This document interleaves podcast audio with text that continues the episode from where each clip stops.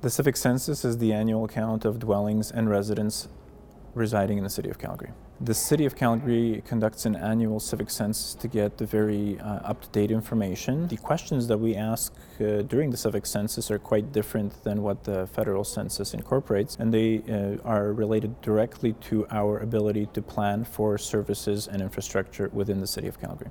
It's important for Calgarians to participate in the annual civic census because the data that is collected directly impacts them in the decisions that are made by the City of Calgary. Any information that is made publicly available will never identify an, uh, an individual household or person. It's always released on a community level, ward level, or citywide level. For more information on this year's civic census, you can visit calgary.ca/census.